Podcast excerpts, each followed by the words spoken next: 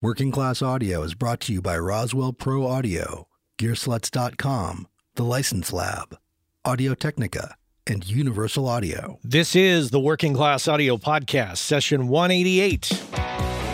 Working Class Audio, navigating the world of recording with a working class perspective. Here's your host, Matt Boudreau. Thanks, Chuck. Hey, everybody. Welcome back to the Working Class Audio Podcast. This is session 188 you're listening to. My guest today is Justin Weiss, who's a San Francisco based audio engineer. He uh, is the owner and operator of TrakWorx Mastering and Recording.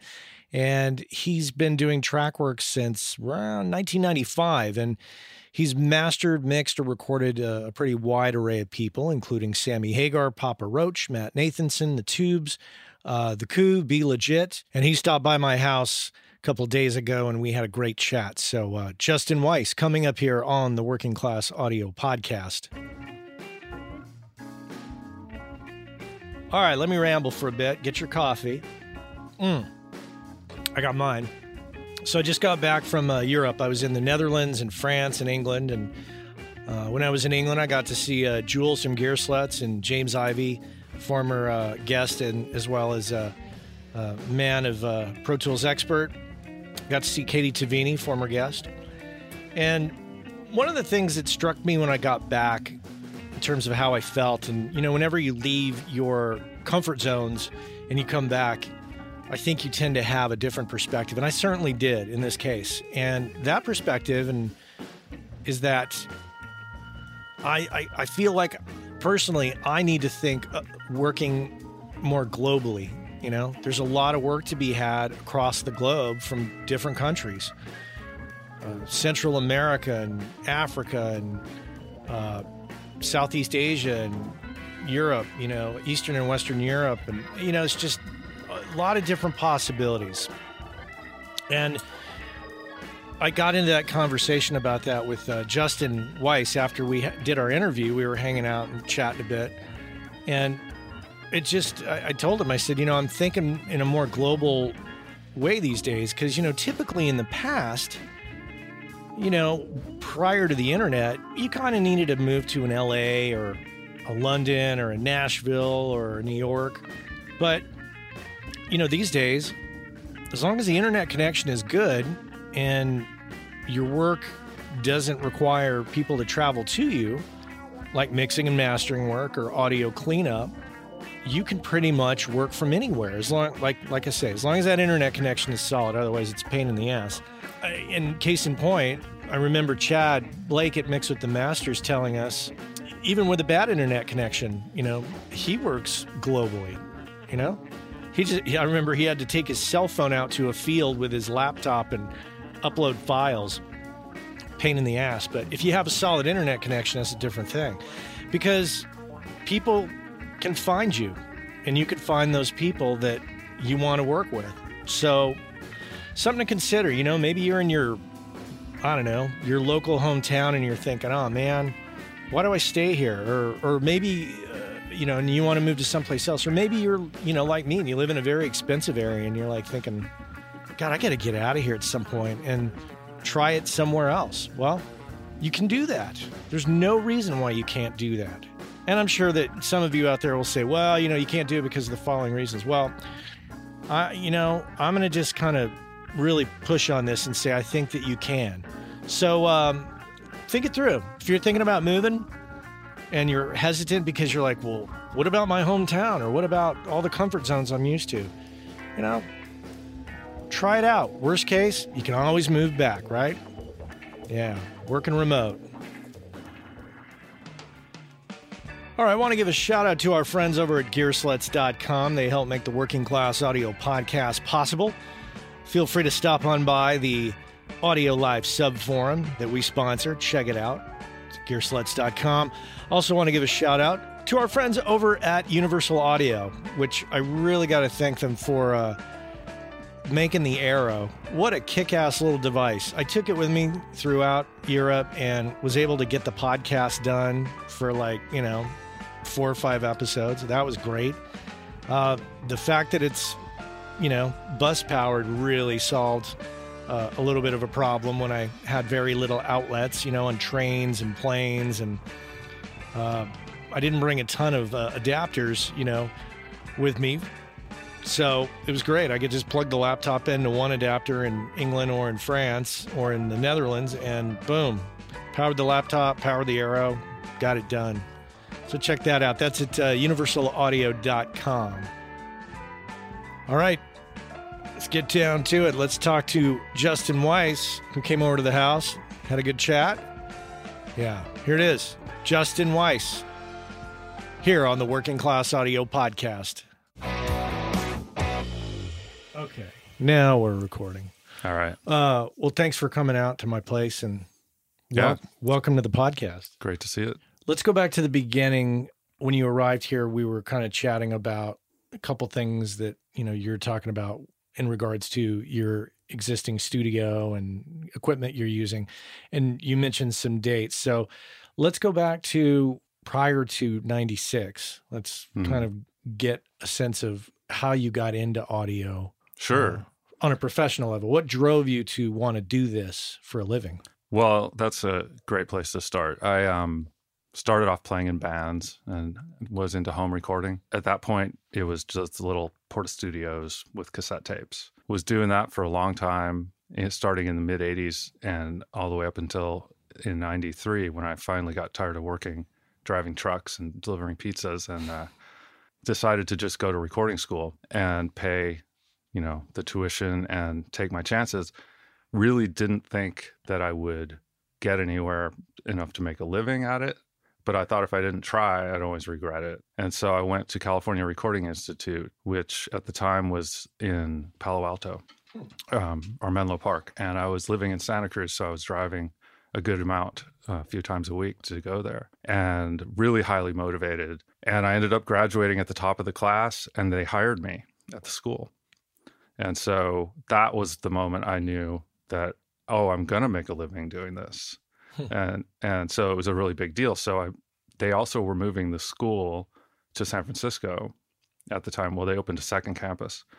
And that's where he wanted me to work. So that was when I moved from Santa Cruz to San Francisco in order to take that job. And while I was teaching there, after a year, so I started teaching in 94. In 95 was when I started TrakWorx. And what I did was I made a deal with the, the school owner, Dave Gibson, that I would buy a Pro Tools rig, which was new, a new thing, Pro Tools 3, 16 tracks, 16 bits is what we were working with.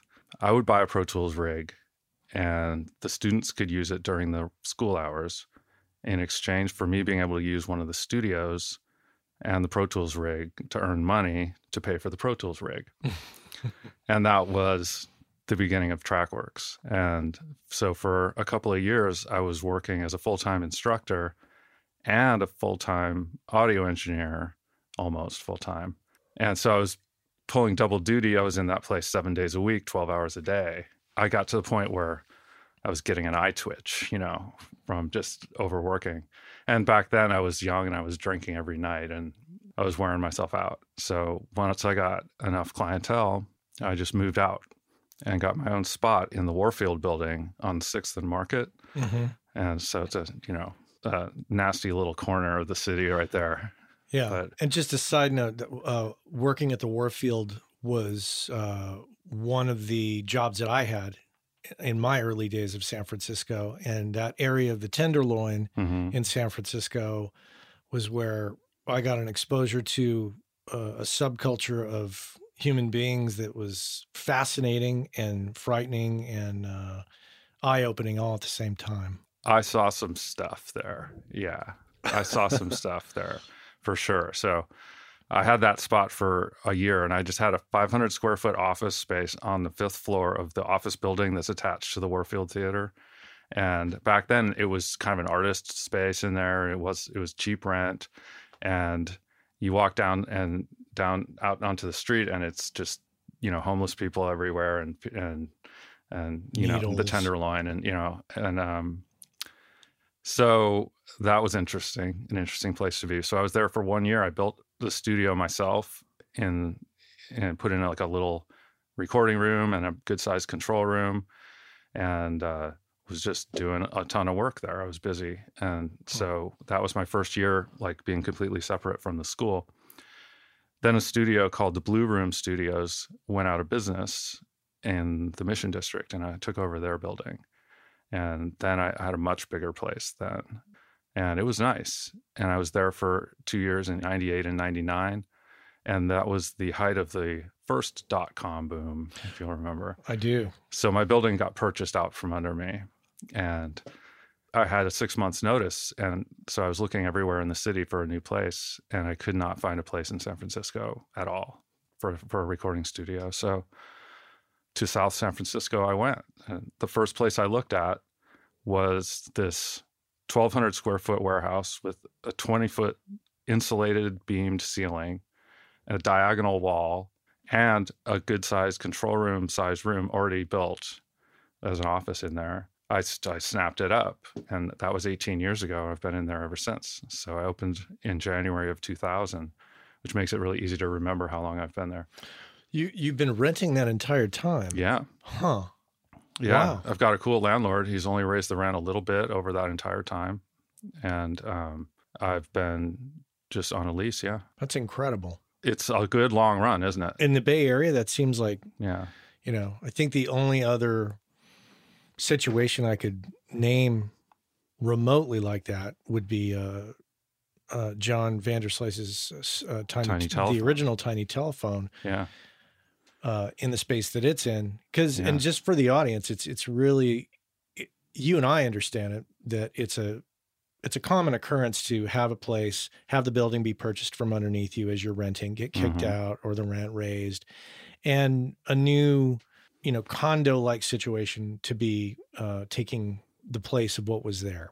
Yep. That that's kind of a common thing. yes, it is. South San Francisco, I'm not really that knowledgeable about in terms of the real estate and what has or has not happened down there.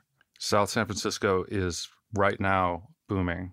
It's just blowing up. They're building all these huge residential and commercial buildings, like five story buildings all around the downtown area. They're all going up right now. So it's about to get crazy there when they open up. It's been a pretty industrial place up till now. Uh, a lot of auto shops and various manufacturing, smaller factories all around. So my studio is in a business park and it's a condo business park so each unit is owned by an individual owner and then they have like an association and management. And so i just got a cool landlord. I just lucked out.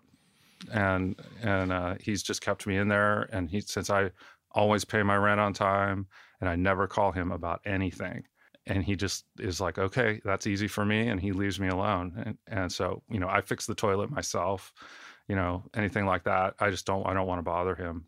I would say that to people out there if you're renting don't bug your landlord. It's worked really well for me in my house as well. We rent. So when you say, you know, don't bug your landlord, depending on where you're at, do you do you recommend at least maybe telling the landlord, hey, the the toilet's uh, messed up, but I'm gonna I could take care of it. It's no problem. that's not what i do i just don't even call him uh, I, I didn't replace the toilet i replaced everything inside the toilet Okay.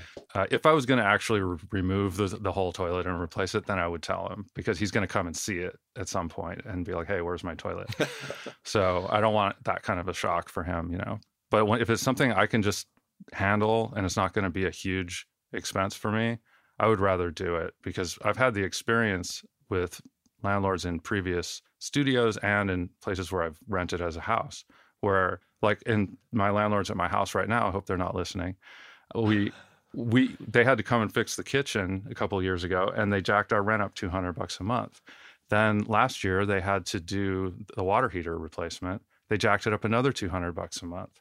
They're making way more money on rent than they spent on those repairs and it's all coming out of our pocket so now we fix things ourselves Hmm. and or, we pay someone to fix things and it's a lot cheaper than paying more rent So the name of the place that you've had all these years has been TrakWorx. What's the website that people can check out as they're listening to us? t-r-a-k-w-o-r-x Okay. dot com Throughout these years, have you been concentrating on a combination of recording, mixing, and mastering, or how, what's been the the makeup of it all? Yeah, it's. Um, I set out in the beginning to do recording and mixing, Okay. and right from the start, the very first album I ever did, they were like, "Well, why can't you just master it?" And so I was like, "Well, I, I'll try." And so at that point, I didn't have any mastering equipment. I had just plugins and the L1 limiter, you know, and uh, they were happy, you know. So it gradually grew from there to where mastering became a regular part of my business. About half of my business for a lot of years was mastering. And so, like, by the time I had moved in 97 to my own space, hmm I was doing 50% mastering, 50% recording and mixing. And that went on that way for a number of years. And then gradually, the mastering has been eclipsing the mixing based on client demand mostly. So, up to the point where in 2016, I decided that because I was getting too booked up with recording, well, let's, how do I put this? Recording sessions are big blocks of time. And people call for mastering, they want it done now because they they're already done mixing, right? They're waiting on you for, to do the mastering. So I decided to reduce the amount of time I would allocate each month for recording and mixing so that I could see how much mastering work I really would get Hmm. because I had been people had been turning away because I, I was too booked up with recording. So I did that as an experiment and lo and behold there's enough mastering work to now I'm at like 80% mastering and 20% recording mixing. And I like mastering work. So I'm, you know, and now that I've been doing this for 23 years and I'm getting older, crawling around on the floor and plugging in microphones is not as fun as it used to be, you know? And I, I really related to your chiropractor episode recently because I I just came from one this morning actually. And uh it's you know i'm i'm 53 now and i need a chiropractor you know because studio work is actually really bad for your back Have you had consistent work over the years? yes except for historic events like 9-11 Okay.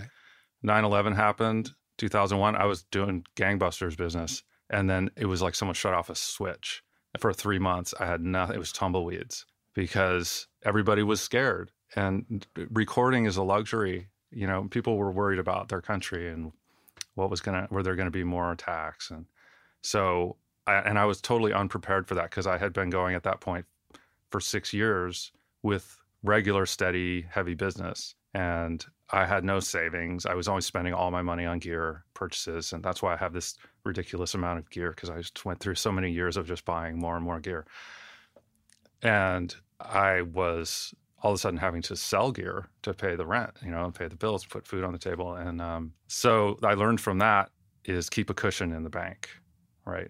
Keep some savings in the bank so that you can sleep at night if suddenly there's something happens. So 9/11 was actually a, a pretty powerful event for me personally, financially, and and for the way I plan and, and the way I've lived my life ever since. Hmm. For that reason. Then again in 2008, 2009, with the Great Recession, business got spotty. And uh, at that time, I was living in a very high rent place in San Francisco, and I ended up having to sell a few pieces of gear that I missed dearly during that recession. And then ever since then, I've had steady, good business until the next recession. It's interesting when you have that number of years under your belt and you've gone through these significant moments of time Yeah. where 9-11 recession ultimately has that shaped how you operate you know now in terms of always keeping a cushion not overbuying on equipment Yes. And I would recommend to anybody to be cognizant of the fact that stuff happens and you think you've got everything balanced and you're going along and you've got you're making the payments on this and you're you know you're thinking about this next thing you're going to buy and you're if you don't have a good amount of money in the bank like enough to live off of and support your business for 2 or 3 months with like no income. Like what if you you know break your leg or something you know you you get hurt in a car accident and you can't work for a while or there's another 9-11 or whatever something happens a lot of businesses will disappear because of something like that because they're not prepared for it. So that's what i learned after a couple of close calls with with history is save some of that money. You don't necessarily need that microphone. And when i finally got out from under my debt that was a big moment for me because I, for a lot of years, had carried a lot of debt and had leased equipment and credit cards and, you know, did all that juggling of stuff of credit accounts and, Mm-hmm. you know, balance transfers and all that kind of stuff just to keep it all up in the air. And uh, finally, I just decided to get out of all of that. And when the day that I paid off my last credit bill, I said, never again, no more debt. I don't think people just starting out can realistically do that. But if you make it a few years, I'd say do it because get completely out of debt. And so now whenever I buy something, it's with cash and it feels really good. Yeah, that that position of strength of having money in the bank and being prepared for whatever's going to come your way Yeah. must feel really good. Sleep well at night. Yeah. Yeah. What would you attribute to your success of this constant business? Oh, it's my, my personality. that's that's uh, partially true actually because i mean uh, it's a personal it's a person to person business It is, right yeah. so um but i mean it's more than that you have to be able to give people a good product so mean if people like you they're comfortable with you they like the results you get they get from you and they feel that they got it at a good value hmm that was what I set out to do in the beginning. And I will say that it must be true because I'm still here. So when I started, I, I my whole philosophy was to put myself in my client's shoes. And what do they want when they come to me? You know, they want an experience that's fun and creative and that sounds good and w- with someone who doesn't try to impose their will. They want their their creative vision, you know. And so what I see a lot of producers and engineers doing is imposing their will on their clients and the clients aren't happy. And I've never I've tried to never do that. I mean nobody's perfect, but I try to never do that. And I just keep trying to keep my thoughts on what serving the client and making them feel like they got everything they wanted and they got it at a bargain price. So I've always kept my prices lower, sometimes a lot lower than other people offering the same services or Mhm. with the same kind of equipment and studio. And um, that's worked for me. Now, other people take a different approach and they they um, have told me they're like, oh, you know what? If you jacked your rates way up, you'd actually get more work. And I see that that is kind of a psychological thing that some people will be like, oh, well, you you get what you pay for. It can't be any good if it's cheap. And that's not what I would want as a client. So that's not the way I do it. There's kind of a fine line there of how to take your expertise and at the same time take what your clients want. And some clients will say, okay, just do do your thing, you know, make me sound better. Mhm. Some clients want to get involved on a technical level. Mhm. What have been your experiences with your clients and where does that philosophy kind of not work and where does it really work? you probably just put your finger on the trickiest part, which is the few clients that are technically minded um, or that do have studio experience themselves. Those are the ones that are the hardest to work with sometimes because they've got their own opinions on how to do it, right? And so they'll see you doing something and they'll they start questioning you, and it gets frustrating if you're in the middle of a, the thick of things and you're trying to really work efficiently and and then somebody's saying hey why are you doing that? Oh, can you try this? And sometimes it's a good idea and sometimes it's something that i know won't work well with the equipment i'm using or with the situation and at hand. And so it takes a lot of diplomatic skills to deal with that. And there's been a couple of times over the years where i've lost my temper with someone. You know where they're i mean where like they're questioning like my digital clocking setup or something and we're in the middle of tracking drums you know or something like that and i'm just like you're not making sense this that's not an important thing to talk about right now right. you know and if they push it then i mean you know i remember i'm thinking of one guy in particular i hope he's not listening What about getting fresh clients? Is it just word of mouth? well as everybody says it's about 90% Yeah. that goes right back to what I was saying about making the clients leave happy and feeling like they got a good value. Then they tell people. And that worked for me right from the start. And so I've never changed it. I always want people to feel like they got a, the sound of a big studio at the price of a small studio. Mhm. And then they tell their friends. That's, you know, really what it's about is people want a recommendation from someone they trust of to somebody they can trust And uh, trust is a huge word in this business, I think. Let's take full circle. I think of music audio engineers like a chiropractor. You want to find a chiropractor that you trust and who knows you, and you want to keep going back to the same one because he knows you and he knows your problems and he knows how to fix them. He knows, you know, you have a relationship there. The audio engineers is very much the same thing. Once you've worked with somebody, they you guys know each other and the next time they want to record something or master something, they're going to come right back to you. And furthermore, they're going to tell their friends.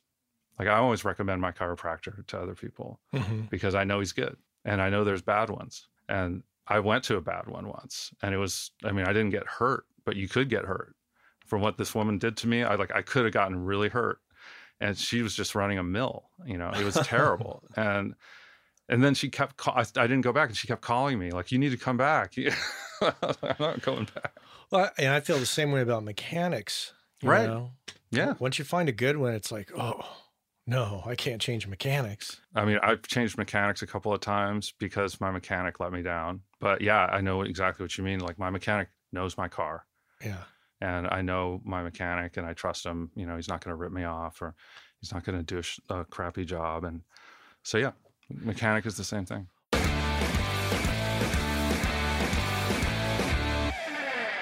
Shout out to our friends over at Roswell Pro Audio who help make the Working Class Audio podcast possible. Recently had the pleasure of using their Mini K47 mic, which is priced at 299 on a Marshall cabinet. And I got to tell you, it sounded absolutely amazing. And that's going to be part of my setup from here on out. So if you want to check it out, go over to roswellproaudio.com. And they do offer free shipping. But if you really want to help our cause with them, make sure on the checkout when you're buying a mic that you include the code WCA free ship. And that way they know that you came from us and you heard about Roswell Pro Audio from Working Class Audio. So there it is. Check it out. RoswellProAudio.com.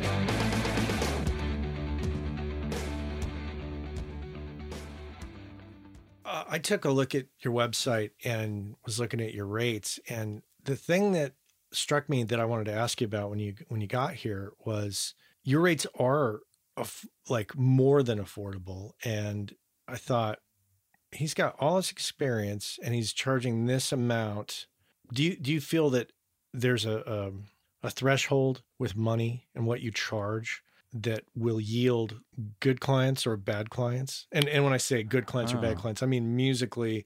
You know, do you get a lot of low budget projects or do you get some? You know, I get everything. okay, Yeah. So, you know, I've had some, some really, really low budget projects, you know, and, you know, people just recording in their bedrooms. And I get a lot of that actually. And then I get some stuff that's, you know, pretty high quality, pretty, you know, some, there's, you can check out the credits on my website. Some of them are pretty well known. and um, it's a pretty diverse client base when you have a price point where I, especially my mastering price is really low. Mhm. My recording price is now a lot higher than it was a couple of years ago, because once I got to the point where I realized mastering was going to be more of my career and eventually probably all of my career, I said, well, why am I offering such a competitive rate on recording? So I raised it. It's still a fair rate, but it's it's not like it was it was like 25% lower a couple of years ago. What happened was the the natural change in my clients' demands from me became so much on the mastering side that I eventually reached a tipping point and then just said, well, I'm just going to go with that. So I heard your episode where you opened up talking about diversification. And I am now at the point after this many years where I'm actually an- undiversifying, uh huh, you know, and I'm a sca- I'm scared to do it 100% Yeah. I've got this big studio and I've got all these microphones and all this outboard gear and, and I've got a 24 track two inch tape machine and uh, all this stuff that is for recording and I love that stuff and I don't want to give it up but I'm also paying rent on this big 1200 square foot space when I'm only using the control room most of the time and so at this point in my career I have I'm like in the midst of this sort of transition and I'm not quite ready to jump uh, with both feet into the mastering thing but I think that eventually I will. I want to go back a sec to some of the the low budget clients that you do get Mhm. that are doing stuff in their bedroom. Do you ever have a problem where the clients with less experience and and the lower budget, lower quality uh, recordings that at least know enough to come to, to mastering as their last step in the process. Do they ever come to you thinking that the result is going to dramatically alter the direction of their recording? Some do, yeah, and some of them kind of rely on me to sort of mix their song during mastering, and others are, you know, they want a minimalist approach. Yeah, I have a fair amount of people that kind of expect me to be heavy-handed in the mastering and do a lot of EQing and reshaping of it. And I've gotten pretty good at that. And most of the time, they're really happy. And if they're not, I do free revisions. And if it's a problem getting what they want, then I then I have to send them back to the mixing board. You know, because there's only so much you can do in mastering. You know, but that's rare. Usually, I'll hear if there's a mix problem that's going to prevent me from being able to do what they're asking me to do, I'll tell them beforehand and save a lot of problems or a lot of repeat, you know, back and forth. Because now, after having this much experience, I can I can hear right away. I'm like, oh, that hi hat's going to be a problem. you know, you know what I'm talking about. Yeah, I do. Because I mean, I've had clients that are expecting they've done uh, a a bedroom kind of recording and their idea of what mastering is is that it's going to completely like turn you know shit into gold. Yeah.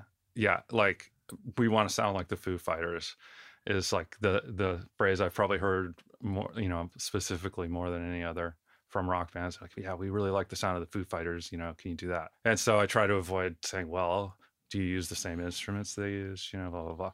And just say okay well i'll see how far i can take it in that direction. But you know and then i'll have to explain everything I do in mastering affects every sound in the mix.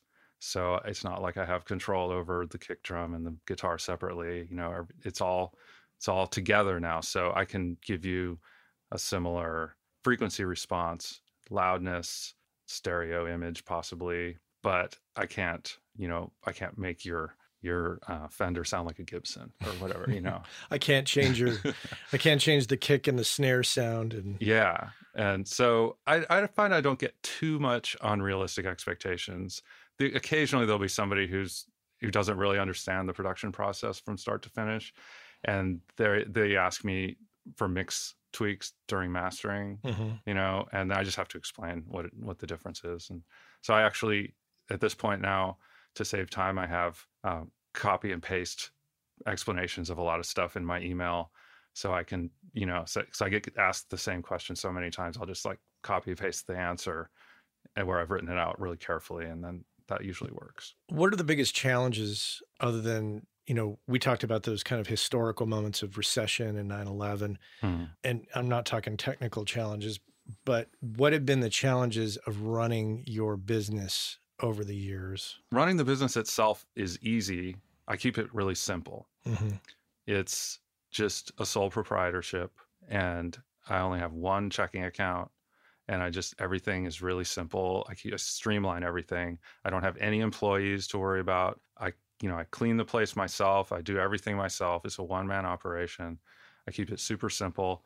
The biggest difficulty is just the amount of time it takes to answer all the phone calls and emails.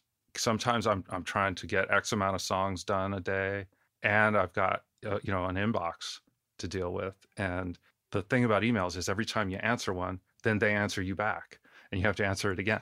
And so um, so you know you keep going back and forth and around and around um, which is great. I mean i want the emails but as a time issue it takes up a lot of time. The nice thing about mastering sessions is that while each song is printing mm-hmm. you have a few minutes to answer an email that's true I'm sure you've gone through the maybe I should get an assistant or maybe mm-hmm. I should automate this somehow. Have you come to any great solution? Uh, I've never thought about automating. I'm not sure, you know, if artificial intelligence is there yet. but um, I I've thought about hiring someone, but really that's not in the budget. Like I would have to charge what other people are charging if I had employees. Yeah even if they were um, not like real employees, but if they were just contractors, even so, it I'd be supporting a second person, hmm and that I I just wouldn't be able to keep my rates low, and so I don't do it.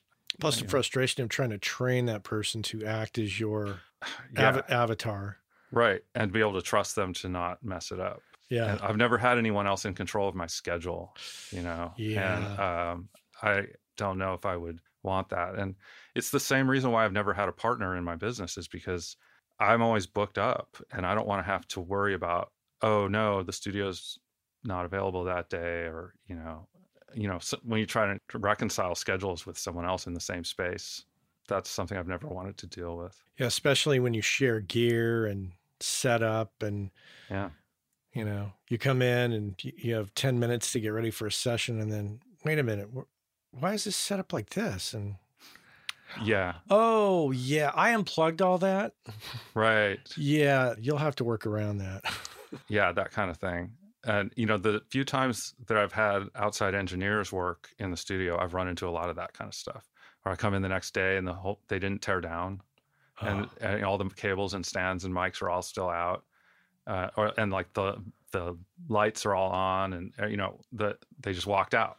Yeah. and uh, you know no thanks you know that's that's disrespectful. And those kind of experiences or like you know i left a, an, an engineer running a recording session in my studio with a band and i left and i came back to get something and he had my u67 right up close on a kick drum and i had expressly asked him not to do that and so as, soon as i left i know he just went there and moved it and you know that kind of thing. You don't know what if they're going to treat your gear the way you want your gear treated.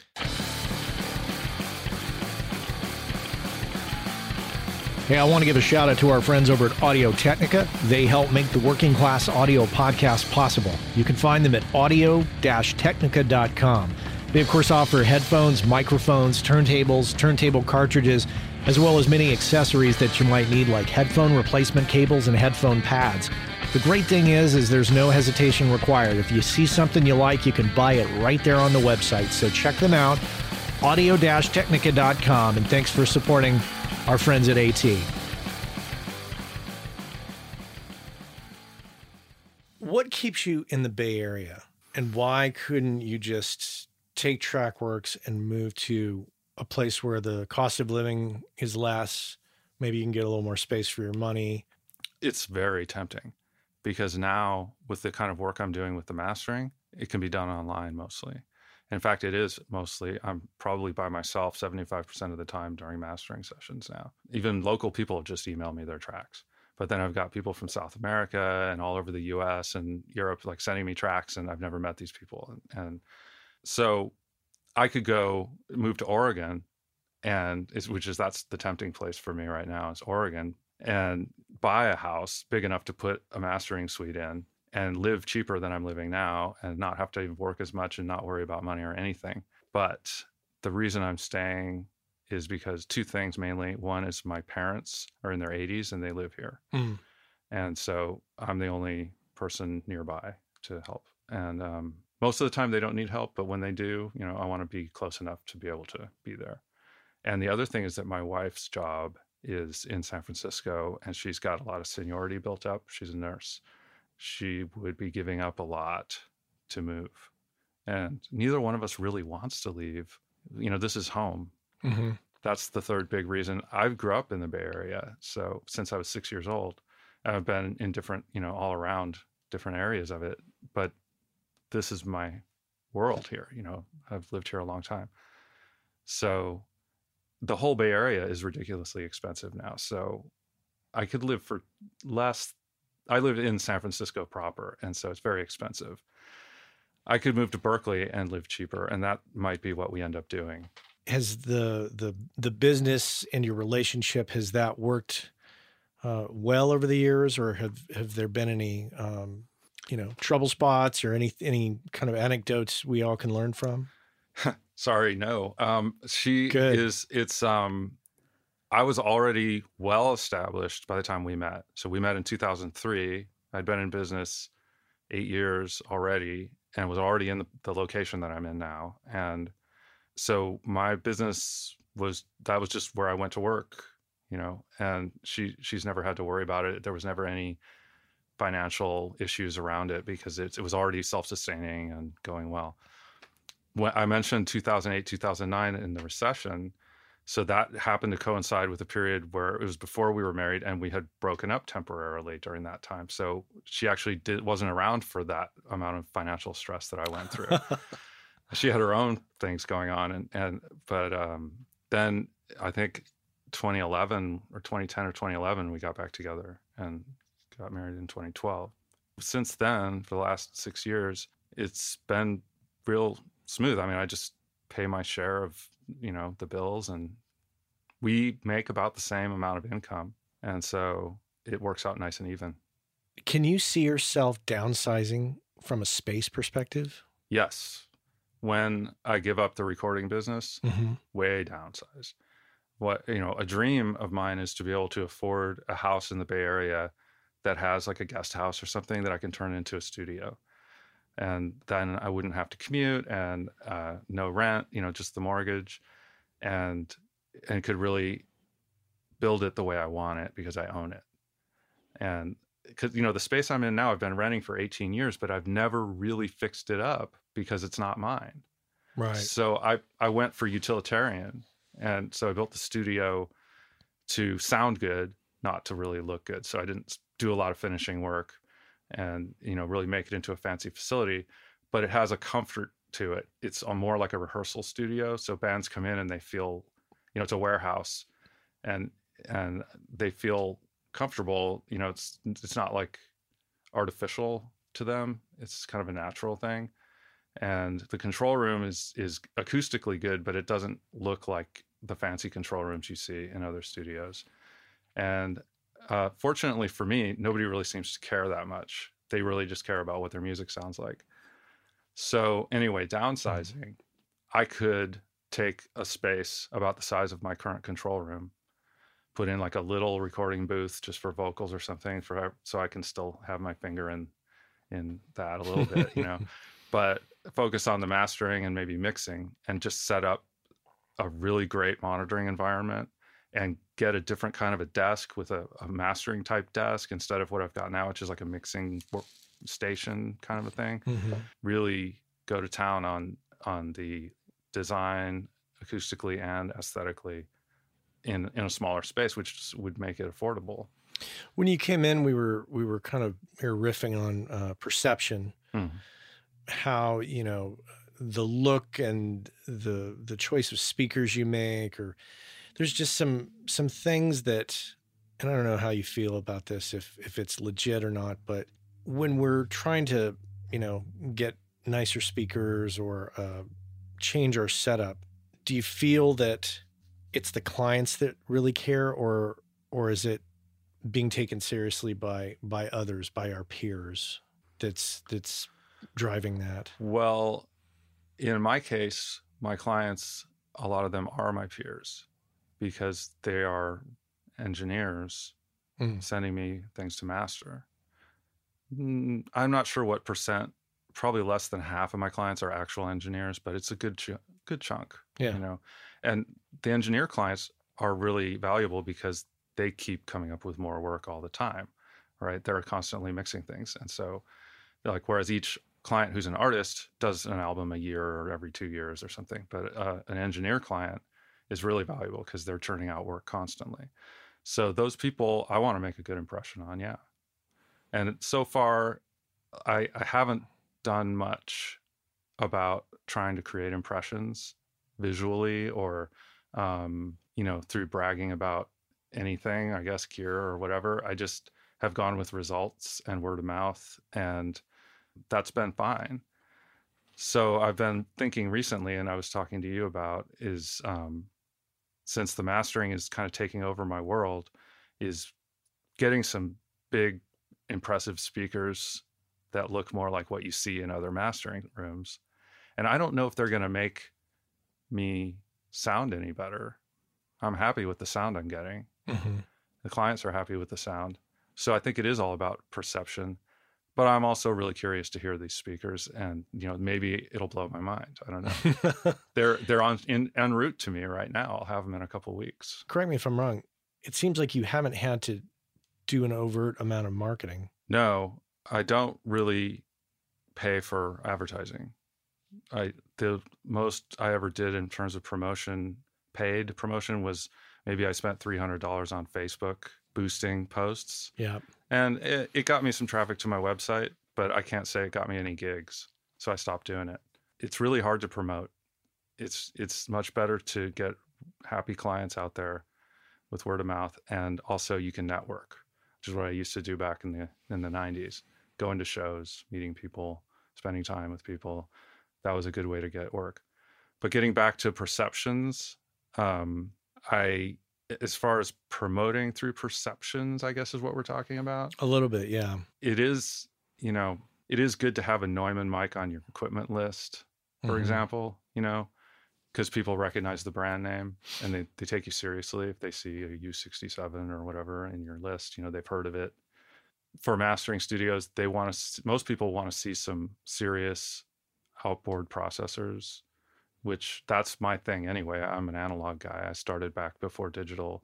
And so I have a ton of outboard processors and I use a lot of tube gear with transformers and I use analog tape. And that's my whole uh, aesthetic personally, what the sound I like. And so the clients that gravitate to me have the same aesthetic as me, I assume. And the ones that gravitate somewhere else have whatever that other aesthetic.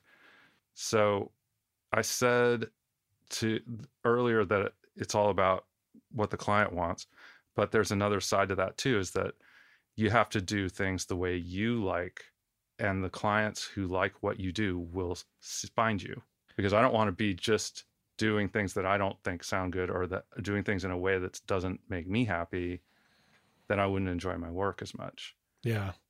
and I used to do that more because I needed or I felt like I needed the work more. And now after being established, I can be a little more choosy, which is why like I don't take on every client that comes along. I don't want that to sound No, weird, but, no. you know, I, I do the same thing. I've been, uh, in fact, more than ever. If I hear anything in the conversation that mhm. I've heard before, red flags. red flags. Yeah. Yeah. I, um, I, I won't go down a rabbit hole here, but I got a, a real obtuse, strange phone call uh, yesterday, and it was just all my red flags were going off. And uh, you know, I trust my what I call my phone radar. I can smell. I can smell a problem from Yeah. many miles away over the uh, the over the phone, and so as a result, I really try to you know if I sense it's going to be a problem, I just I don't get involved. Yeah yeah, that's smart. And that's something I think that, you know, you that comes naturally after X number of years doing this. When people just you you see a certain phrase or a certain buzzword in an email or you hear it on the phone and and or you know, a tone of voice even and you'll be like, "Oh, no, this is one of those," you know. Habits, any uh any habits you have, any routines that you do. Health-wise, I work hard. I, I go to the gym like 6 days a week. Wow. and um and a lot of that is to keep my back in shape because all that strengthening exercises you do at a gym um, and there's the um, aerobic type stuff you know getting your body in motion really helps and and really reinforces the work that the chiropractor does. And so that's really what's keeping me going now is because the sitting in a in a control room chair and using a mouse the amount of, ti of time that I put in doing that, it's it kills you. You know, my neck, my upper back, my lower back. I have three spots, and so exercise is my thing now for the last six years or so. I think I started in 2012. I joined this gym, and um, it makes a big difference. Keeps your weight down. You feel better hmm and um, stronger. The you know strengthening your muscles in your back and your whole core keep you able to do the long hours in the studio without killing yourself. Now, when I was in my 20s and even my 30s, that wasn't a problem, you know. But when I got into my 40s, uh, I started getting a lot of pain, and then you know now I'm in my early 50s and I'm exercising all the time, and it's just you know, it's, that's where I've come to, and it works. So I, you know, that's my good habit. I wonder if there's any connection between health and hearing. God, I hope not.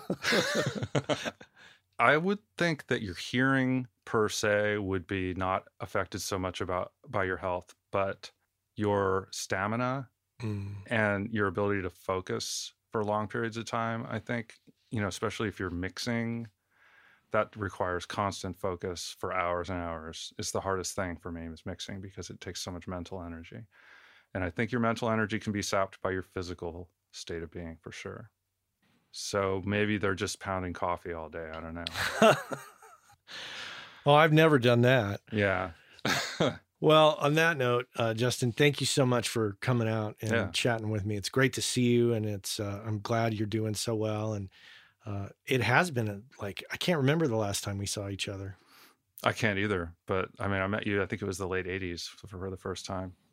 You were a drummer in my friend's band. And Yeah. Really great drummer, by the way. Oh, thank you.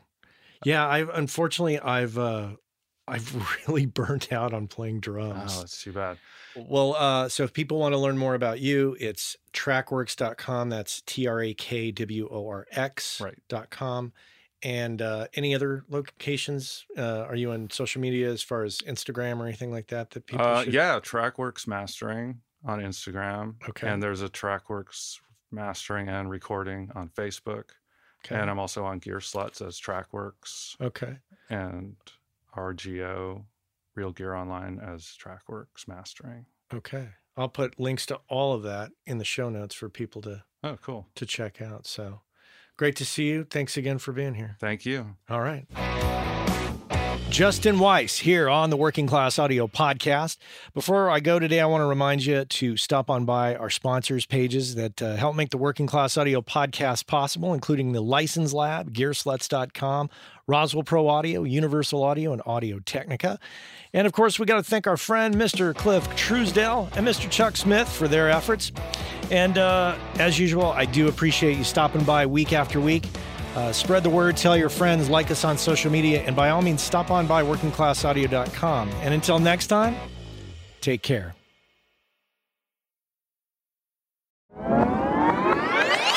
Hey, I know many of you are aware of this, but for those of you that aren't aware, Working Class Audio sponsors the forum over at gearspace.com called Audio Life.